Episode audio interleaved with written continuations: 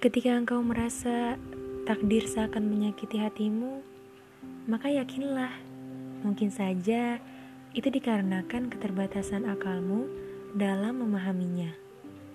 Kau harus percaya bahwasanya keputusan Allah bukan hanya baik, namun juga ajaib. Katamu, sosok yang mengukir langit dengan keindahan adalah sosok yang sama perihal mengukir takdir. Iya kan?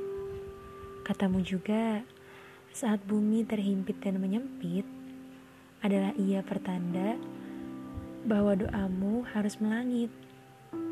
Setelah semua perjuangan yang kau rasa pahit, kelak Tuhan akan membuat bahagiamu terbit. Sehingga sirnalah semua yang membuat keadaanmu kian terjepit. Terima kasih telah berjuang. Selamat menanti keajaibannya.